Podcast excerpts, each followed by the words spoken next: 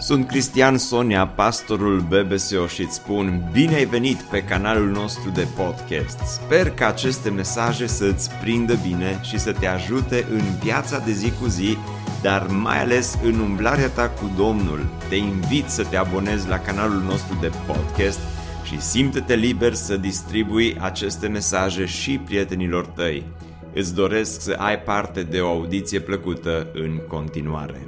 Astăzi uh, am această bucurie și onoare și responsabilitate să vă aduc Cuvântul lui Dumnezeu și aș vrea încă de la început să încercăm să facem un exercițiu de memorie, de aducere aminte. Câți dintre voi vă amintiți în dimineața asta de acele momente sau de acea perioadă când erați la școală, erați elevi și acolo uh, la un moment dat uh, venea proful de mate, de exemplu, le spuneam celor de la programul întâi că cei care mai de demult uh, se raportau la proful ca fiind la tovarășul profesor. Cei din generația mea, anii 80-90, noi ne-am raportat la domnul profesor, iar cei din generația prezentă vă raportați ca fiind proful sau profa, nu-i așa? Ok?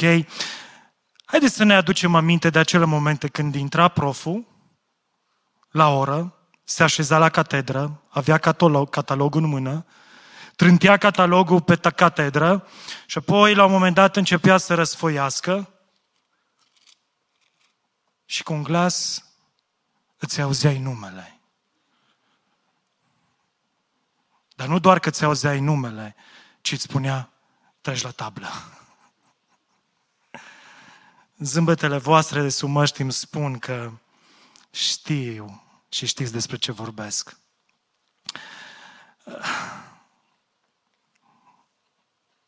Ce, ce emoții erau și ce fiori și ce trăiri, mai ales atunci când știai că, că vei primi notă. Vedeți voi, în viața de credință, mulți dintre noi am avut sau vom avea parte de acel moment sau de acea perioadă când Dumnezeu ne scoate la tablă. Poate te întrebi în dimineața aceasta, Cipri, dar ce, ce vrei să spui cu asta?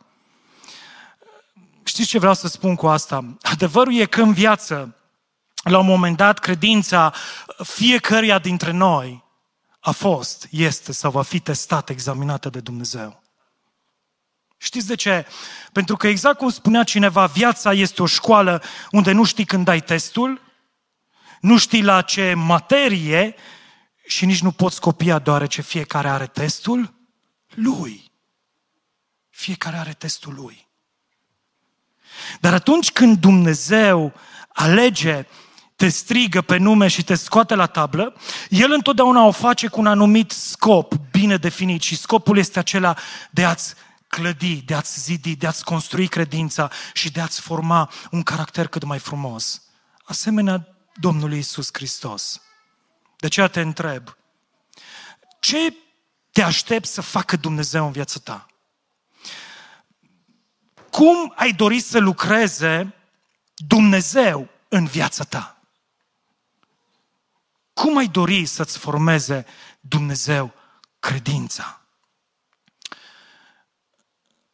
Ca să răspund la întrebarea aceasta, am ales trei texte, trei pasaje diferite, din trei epistole diferite, scrise de trei autori diferiți, în perioade diferite. Trei texte care vorbesc exact despre lucrul acesta și aș vrea să privim la, la cele trei texte care ne vorbesc, care ne arată, care ne dovedesc, ne demonstrează felul în care Dumnezeu lucrează la credința noastră. Felul în care Dumnezeu ne întărește, ne construiește, ne zidește credința. Uitați-vă, Pavel, Petru și Iacov, într-un fel sau altul, ne spune exact același lucru. Ba mai mult, zice Pavel, ne bucurăm chiar și necazurile noastre. De ce? Pentru că știm că necazul produce răbdare și răbdarea produce biruință în încercare, adică un caracter matur, iar biruința aceasta produce nădejdea, speranța. Dar merge înainte. Apoi vine Petru și din nou cumva reia această idee și spune, Nia, voi vă bucurați nespus, măcar că acum, dacă trebuie, sunteți întristați pentru un timp, pentru o vreme, prin diferite încercări. Pentru ca testarea credinței voastre, cu mult mai valoroasă decât aurul care piere și care totuși este din nou testat prin foc. Vă rog să subliniați ideea aceasta a testării. Și apoi vine Iacov și cumva și Iacov reia ideea aceasta și, și ne-o transmite astăzi. Frații mei, să priviți ca o mare bucurie atunci când vă confruntați cu felurite încercări. Că știți că încercarea credinței voastre ce face? Produce răbdare. Vedeți cât asemănare între cele trei pasaje, între cele trei texte, repet, scrise de trei autori diferiți în trei epistole diferite, în vremuri diferite. Ce vor să ne transmită aceste texte? Ce vrea Dumnezeu să ne spună? Dumnezeu vrea să ne spună că la un moment dat credința mea și a ta a fost, este sau urmează să fie testată. Chiar și Iov la un moment dat, vorbind din experiența personală, spune ce este omul ca să-l apreciezi și să-i, să-i dai atât de multă atenție și să-l examinezi în fiecare dimineață și îl testezi în fiecare clipă. Din nou vă rog să subliniați cuvintele examinez și testez. Așadar, ți-ai dat seama că Dumnezeu te testează? în viața aceasta? Ți-ai dat seama că Dumnezeu e, e ca acel profesor care la un moment dat în viața ta te scoate la tablă. Te scoate la tablă pe tine și pe mine. Și totuși, se ridică această întrebare, cum ne testează pe noi Dumnezeu? Când Dumnezeu ne scoate la tablă, ce se întâmplă acolo? Și ce înseamnă asta? Sunt câteva moduri, sunt câteva modalități comune uh, pe care Dumnezeu le folosește ca să ne testeze credința. Și o primă modalitate prin care Dumnezeu ne testează credința este aceasta, prin dificultățile vieții. Prin dificultățile vieții.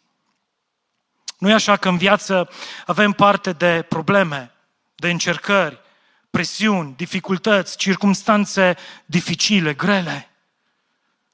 Dar toate acestea ne transmit un mesaj clar. Încercările, problemele, dificultățile care vin în viața noastră vin pentru a ne testa credința și pentru a ne dovedi credința. Cu alte cuvinte, nimic nu se întâmplă la întâmplare în viața unui creștin, în viața unui ucenic al lui Isus Hristos. Nimic, absolut nimic nu vine în viața noastră fără îngăduința, fără permisiunea lui Dumnezeu. Și Dumnezeu permite în viața noastră o problemă tocmai pentru a ne învăța credința. Adevărul este că autenticitatea credinței noastre se poate dovedi numai prin foc, prin focul încercării. Pentru că dacă viața noastră ar fi ușoară, atunci nu așa, nu ar necesita nicio credință din partea noastră. Există în Biblie un verset care ne încurajează și de care ar trebui să ne aducem aminte fiecare dintre noi atunci când trecem prin momentele grele ale vieții. În Isaia, Dumnezeu îi spune lui Isaia, iată, te-am pus în cuptor, te-am curățit, dar nu ca pe argint. Te-am încercat în cuptorul necazului. Dar oare care este cuptorul necazului? Ai fost acolo? Ești acolo? cuptorul necazului este acel moment când, când se aprinde cuptorul și începe să, să emane căldură din ce în ce mai tare. Când e căldură, atunci este un adevărat test. Dar cum te descurci în acest cuptor al necazului? Ai simțit vreodată căldura cuptorului în propria ta viață? Biblia compară de multe ori problemele și dificultățile noastre cu un cuptor încins care începe să emane căldură.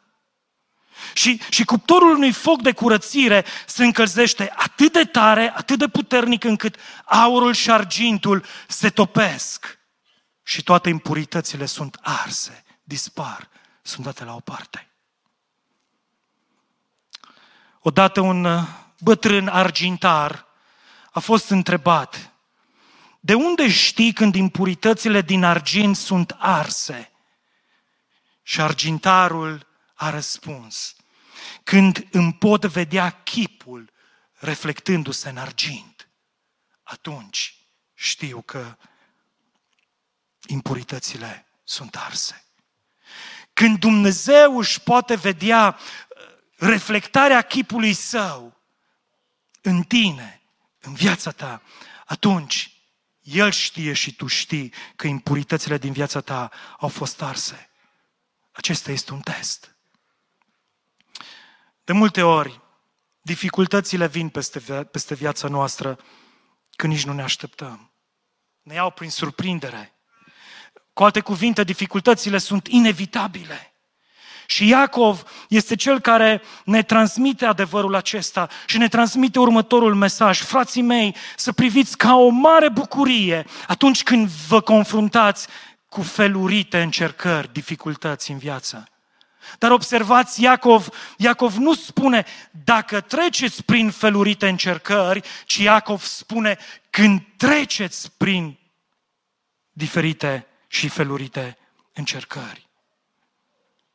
Asta înseamnă că noi nu putem fugi de ele. Dificultățile vieții vin. Vin la un moment dat. Problem, problema nu se pune dacă, ci când. Încercările nu ne ocolesc. De aceea întrebarea se pune, ce ar trebui să facem noi când trecem prin dificultăți? Cum ar trebui să răspundem noi? Cum ar trebui să reacționăm noi la încercările care vin peste viața noastră? Biblia ne spune că problemele vin și că Dumnezeu ne testează credința. De aceea, E foarte, foarte important ca să fim atenți la atitudinea inimii, să fim atenți la felul în care privim și ne raportăm la încercările și dificultățile prin care trecem.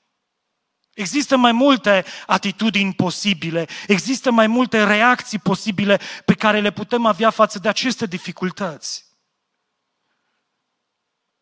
Ne putem răzvrăti, adoptând o atitudine și un duh de sfidare. Crezând că vom învinge prin propriile noastre puteri, crezând că suntem stăpâni pe situație, crezând că noi avem soluția, crezând că ne descurcăm de unii singuri. Pe de altă parte, având această atitudine, este posibil ca la un moment dat să cădem frânți de oboseală și de descurajare. Cu o inimă slăită, fără nicio putere, gata să ne dăm bătuți. Pentru că nu mai putem îndura presiunea încercării. Sau putem să începem să bombănim, să începem să ne văităm, să începem să protestăm împotriva dificultăților ce ne năpădesc, să începem să cârtim, să bombănim către Dumnezeu și să-L învinuim pe Dumnezeu și să spunem, Tu, Doamne, ești de vină. Sau o altă opțiune este aceea să cădem într-o stare și atitudine de autocompătimire, să ne plângem de milă, să ne gândim doar la noi înșine, cerșind milă celor din jurul nostru. Sau, în sfârșit, putem adopta atitudinea cea mai corectă, și anume să lăsăm ca aceste dificultăți ce vin peste noi pur și simplu să ne antreneze, să ne exerseze și să ne întindă credința. Pentru că ăsta este scopul lor. De a ne întinde, de a ne exersa, de a ne antrena credința, de a ne zidi credința. Cu alte cuvinte putem spune lui Dumnezeu, Doamne, Tu ai permis să vină peste mine această încercare. Într-un cât Tu, Doamne, ai în vedere un plan special și unic pentru viața mea. Doamne, Tu nu greșești. Doamne, Tu îmi dorești binele prin acest lucru. Doamne, chiar dacă nu înțeleg de plin, chiar dacă nu înțeleg complet care este scopul urmărit de Tine, Doamne, voi încerca să-L aflu și mă voi supune în ascultare planului și voii Tale. Doamne, îmi doresc ca aceste planuri ale Tale cu privire la viața mea să se împlinească în viața mea. Să ia viață, să prindă viață în viața mea. Cred că aceasta este atitudinea corectă pe care o promovează Iacov când spune, frații mei, să priviți ca o mare bucurie când treceți prin felurite încercări. Nu vă bucurați că treceți prin încercări, dar atitudinea voastră înaintea lui Dumnezeu să fie o atitudine corectă, o atitudine de bucurie, pentru că Dumnezeu este acolo cu tine în necaz, în dificultate. Nu vă răzvrătiți. Nu cădeți răpuși de oboseală, nu abandonați lupta, nu descurajați, ci, ci bucurați-vă. Pentru că aceste dificultăți nu vă sunt inamice, dornice să vă distrugă, ci venite să vă ajute să vă dezvoltați această credință și caracter asemenea lui, asemenea lui Hristos. Aceasta este atitudinea corectă. Și tocmai pentru că scopul lui Dumnezeu este, este mai mare decât durerea ta, decât problema ta, decât încercarea ta, decât dificultatea prin care treci chiar acum. Aceasta este lecția, dragul meu. Dacă, dacă vreau să învăț, dacă vreau să învăț să, să trăiesc prin credință, trebuie să învăț să mă bucur, chiar și atunci când este greu în viață. Observați că toate cele trei texte pe care le-am văzut la început, nu ne spune să fim recunoscători pentru probleme, ci spune să fim mulțumitori lui Dumnezeu în probleme. Și o mică mare diferență între cele două. Dumnezeu nu se așteaptă să-i mulțumesc pentru lucrurile rele din viața mea, ci El dorește să învăț, să mă bucur continuu în orice situație, dacă vreau să învăț să trăiesc prin credință în Dumnezeu. De aceea Dumnezeu folosește dificultățile vieții tocmai pentru a ne zidi credința și nu pentru a ne distruge, așa cum poate mulți cred astăzi. El ne testează credința și ne zidește credința nu în vremurile ușoare ale vieții, ci în vremurile grele ale vieții. De aceea când Dumnezeu ne scoate la tablă, scopul lui este acela de a ne testa credința. Ce înseamnă asta? Asta înseamnă că ne testează credința prin dificultățile vieții, dar mai este ceva. Dumnezeu ne testează credința și prin cerințele sale, prin ceea ce ne cere să facem. Nu e așa că uneori Dumnezeu ne cere să facem lucruri care par imposibile? De exemplu, în Noul Testament sunt aproximativ 1000-1050 de, de porunci pe care credincioșii să le asculte. Dintre toate aceste porunci, unele chiar par nerezonabile. Altele par uh, incomode, extrem de incomode.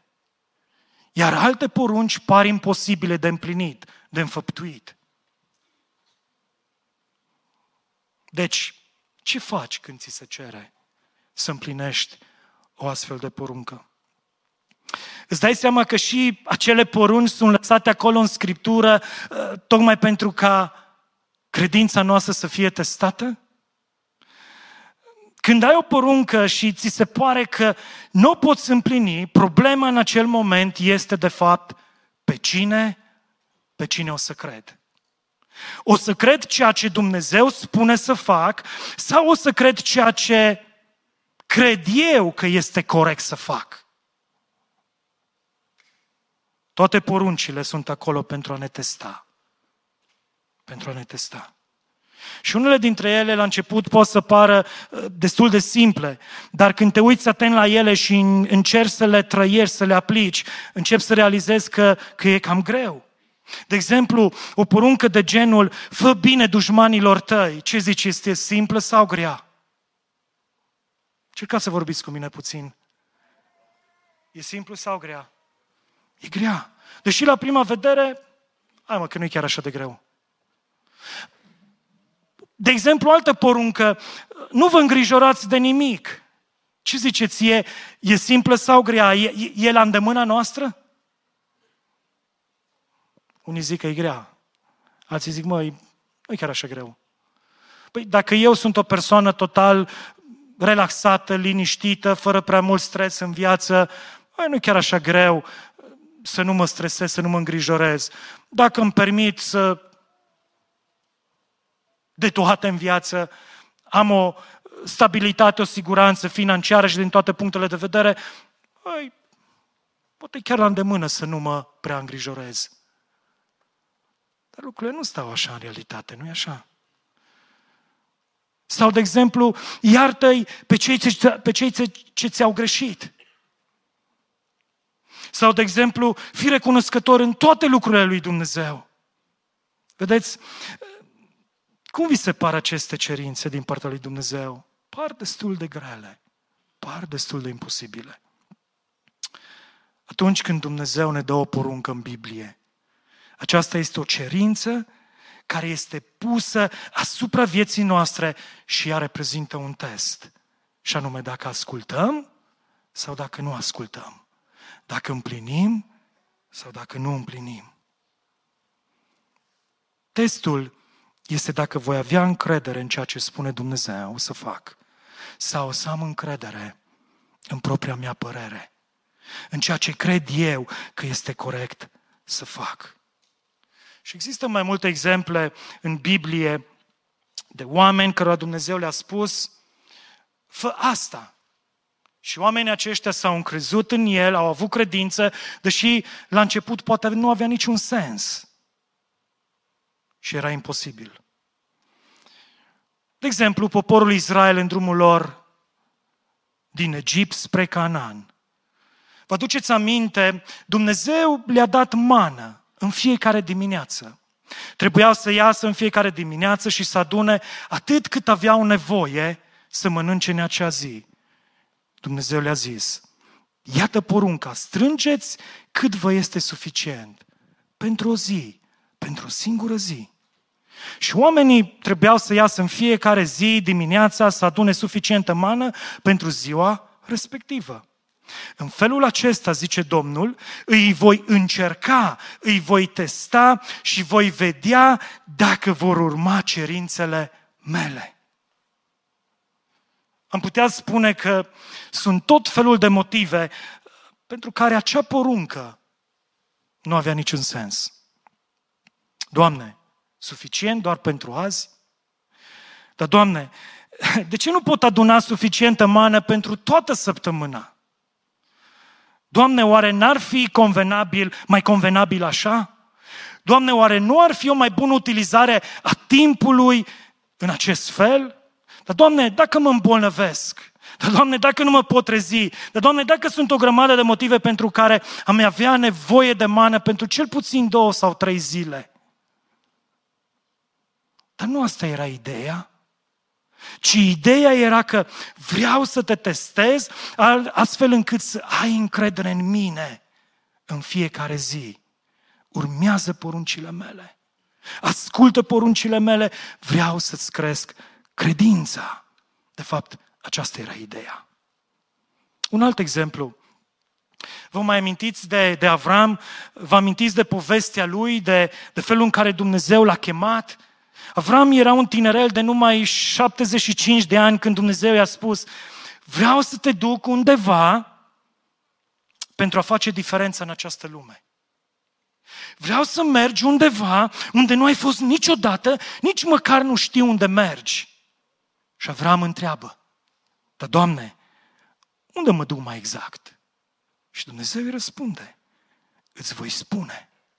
Și Avram din nou întreabă, dar Doamne, cum o să ajung acolo?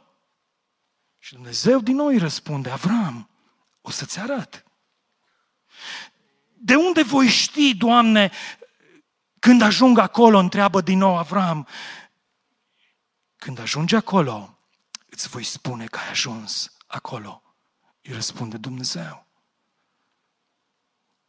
Cum te-ai descurcat tu cu o astfel de cerință din partea lui Dumnezeu? Probabil noi astăzi am, am, am putea spune lui Dumnezeu și personal i-aș spune lui Dumnezeu, Doamne, aș, aș prefera mai întâi să, să, să caut pe Google și te rog să mă las să fac asta. Aș dori să verific, aș dori să intru pe, pe Maps și aș dori să obțin cât mai multe informații. Aș dori să obțin o direcție punct cu punct. Și apoi, Doamne, sunt gata, sunt dispus să-ți urmez instrucțiunile și cerințele. Și probabil mulți dintre noi astăzi am gândit sau gândim în acești termeni. Numai că vedeți voi, credința este un risc. Credința este o aventură cu Dumnezeu. Și când este un risc, înseamnă că nu poți înțelege și vedea totul de, de, de dinainte. Dar oare de ce ar face Dumnezeu asta? Știți de ce? Pentru că Dumnezeu nu este interesat doar să ne, să ne facă să ne simțim confortabili în viața asta.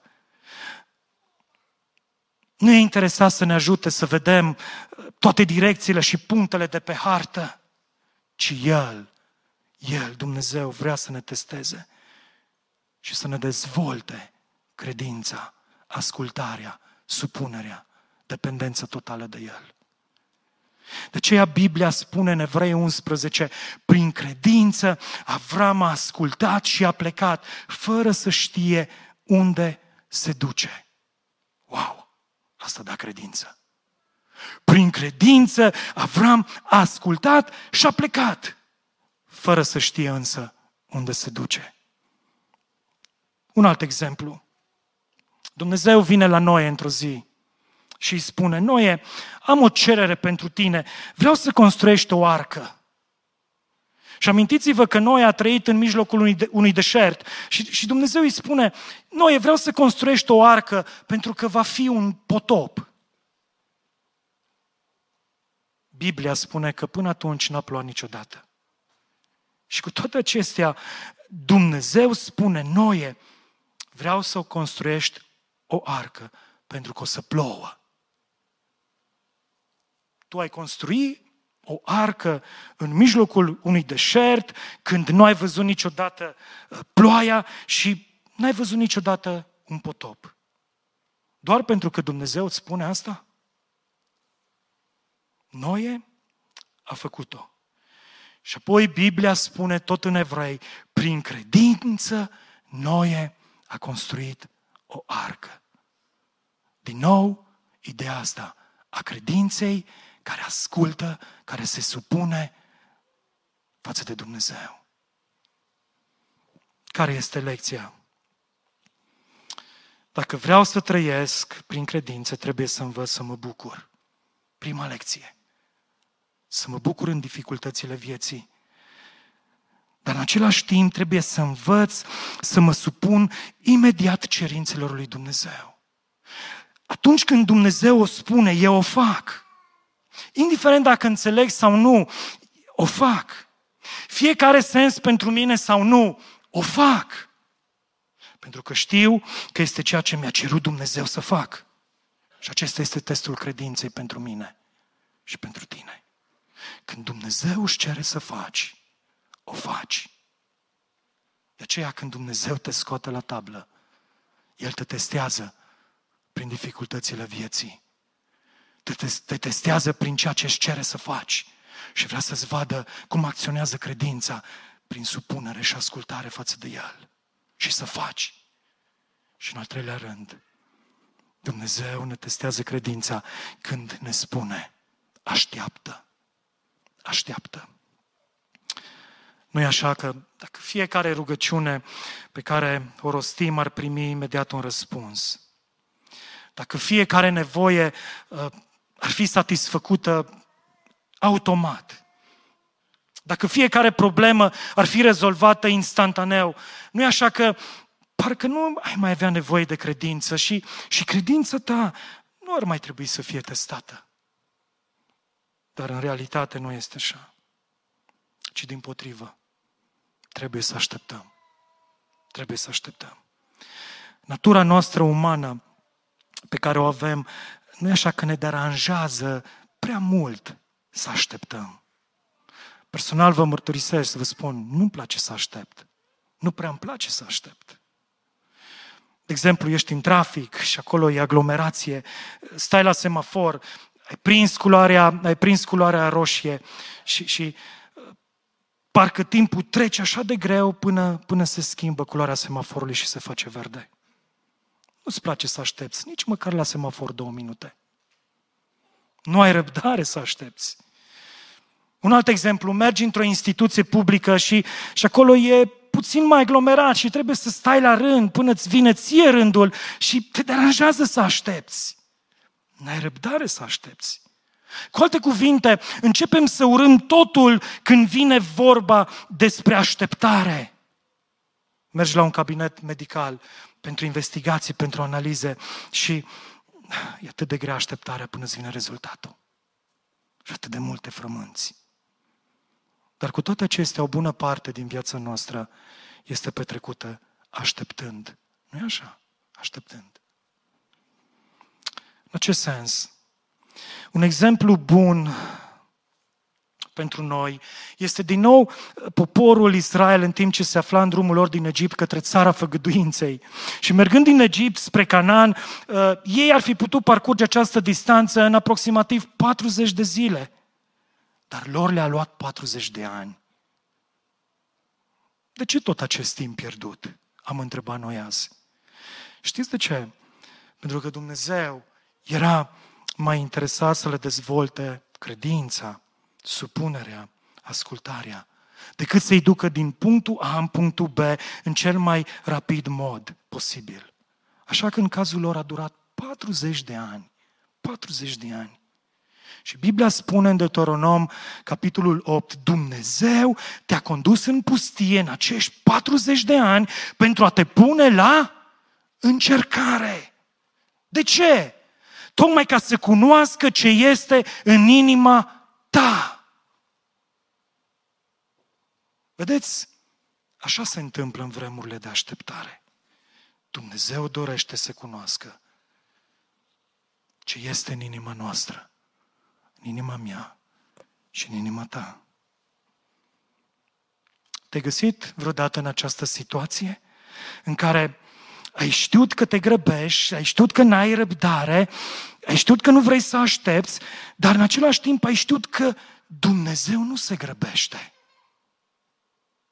Te-ai găsit în acea situație în care tu ai încercat să o iei înaintea lui Dumnezeu și cumva Dumnezeu să vină după tine. Când se întâmplă asta, când procedăm în felul ăsta, începem de multe ori să dăm cu capul. Și apoi începem să punem această întrebare, când? Doamne, când? În timp ce așteptăm, noi începem să punem întrebarea, când se va îmbunătăți, Doamne, căznicia mea? Dar, Doamne, când se va întoarce din nou acasă la mine? Doamne, când o să găsesc persoana potrivită? Dar, Doamne, când o să mă căsătoresc? Dar, Doamne, când mă voi însănătoși? Doamne, când vom avea un copil? Doamne, când îmi voi găsi locul de muncă potrivit? Și sunt multe, multe întrebări pe lângă, pe lângă acestea. Când îl întrebăm pe Dumnezeu, Doamne, când? Aș spune că în acest domeniu al așteptării Dumnezeu a lucrat poate cel mai mult în viața mea pentru a dezvolta credința. M-a testat de-a lungul anilor, iar și iar și în acest domeniu al așteptării Dumnezeu m-a testat cel mai mult personal.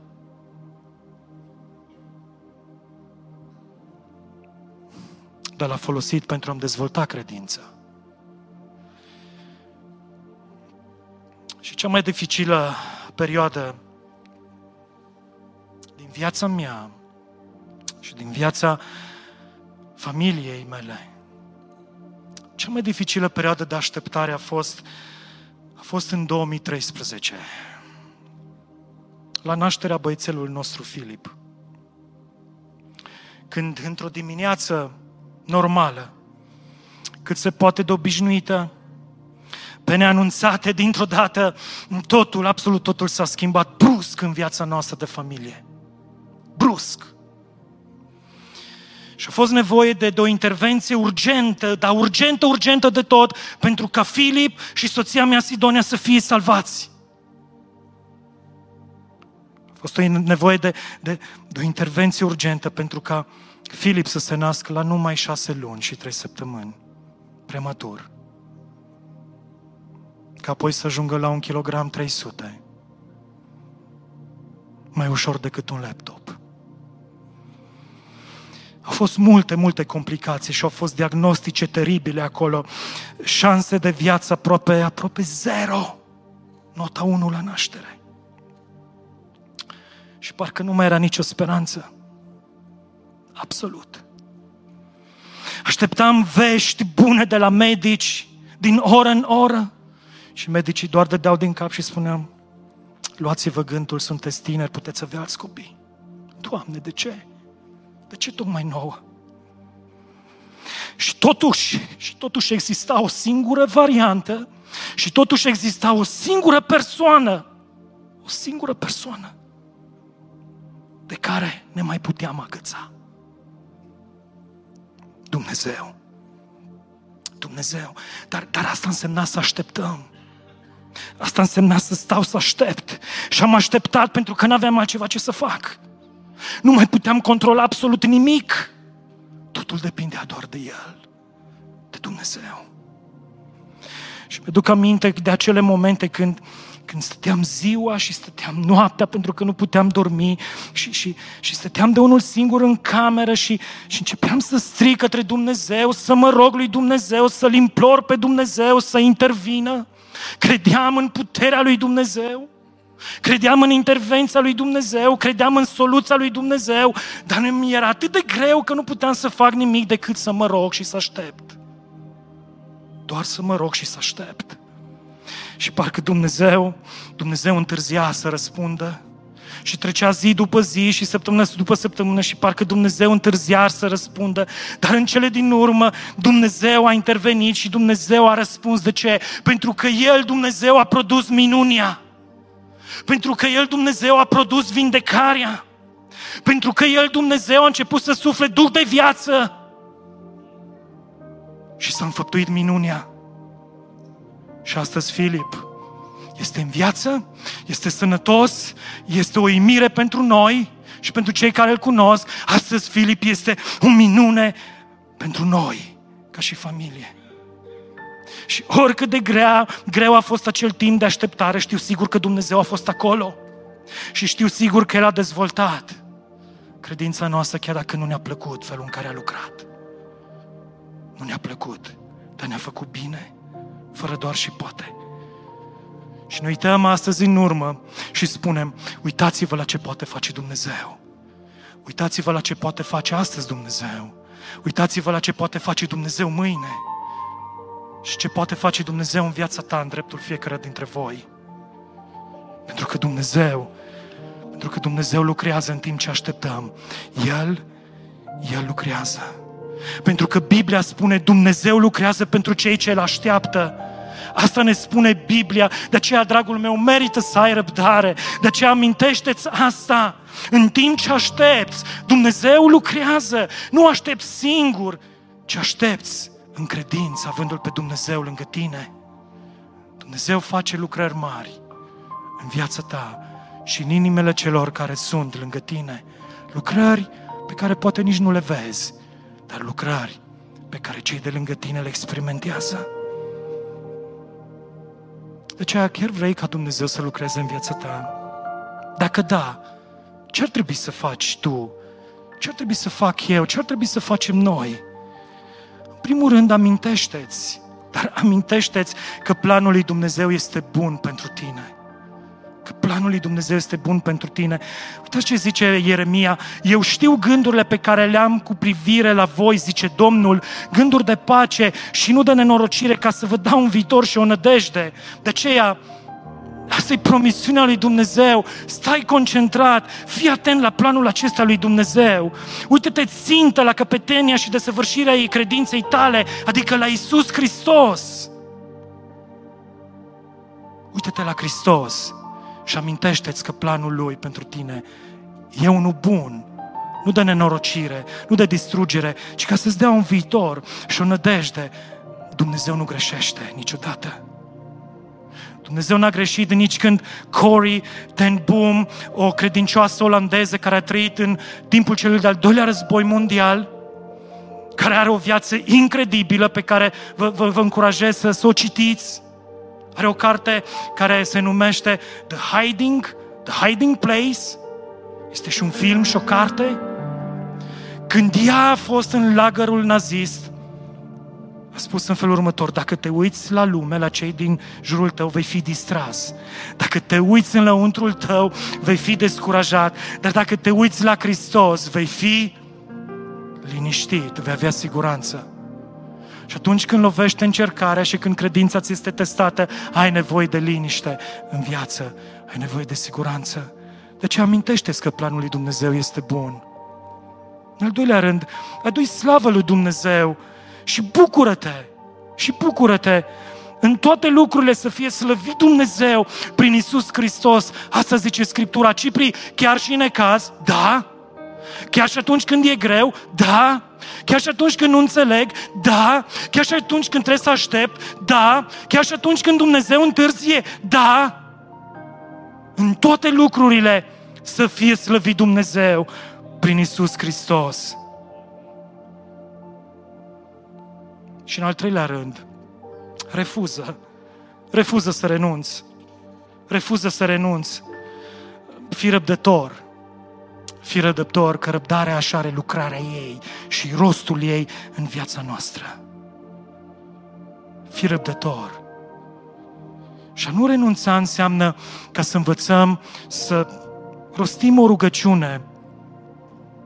O rugăciune care de prea multe ori o rostim și anume, Doamne, mângâie-mă.